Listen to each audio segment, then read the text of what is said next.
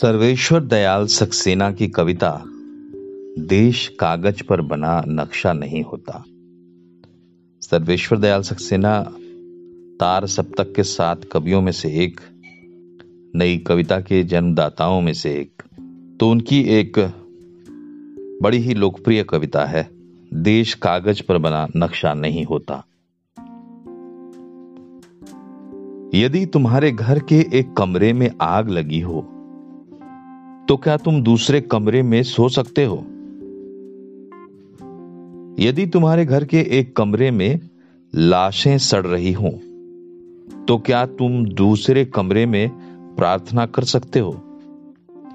यदि हाँ तो मुझे तुमसे कुछ नहीं कहना है। देश कागज़ पर बना नक्शा नहीं होता कि एक हिस्से के फट जाने पर बाकी हिस्से उसी तरह साबुत बने रहें। और नदियाँ, पर्वत, शहर, गाँव, वैसे ही अपनी अपनी जगह दिखें, अनमने रहें। यदि तुम ये नहीं मानते तो मुझे तुम्हारे साथ नहीं रहना है।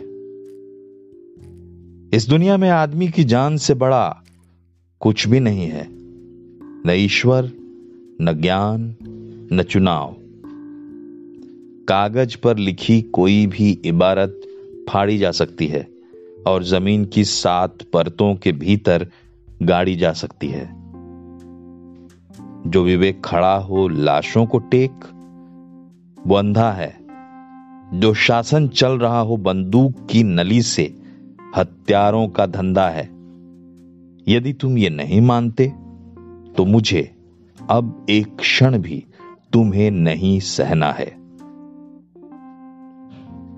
याद रखो, एक बच्चे की हत्या, एक औरत की मौत, एक आदमी का गोलियों से चिथड़ा तन। किसी शासन का नहीं, संपूर्ण राष्ट्र का है पतन। ऐसा खून बहकर धरती में जज्ब नहीं होता। आकाश में फहराते झंडों को काला करता है। जिस धरती पर फौजी बूटों के निशान हो और उन पर लाशें गिर रही हो। वो धरती, यदि तुम्हारे खून में आग बनकर नहीं दौड़ती तो समझ लो, तुम बंजर हो गए हो।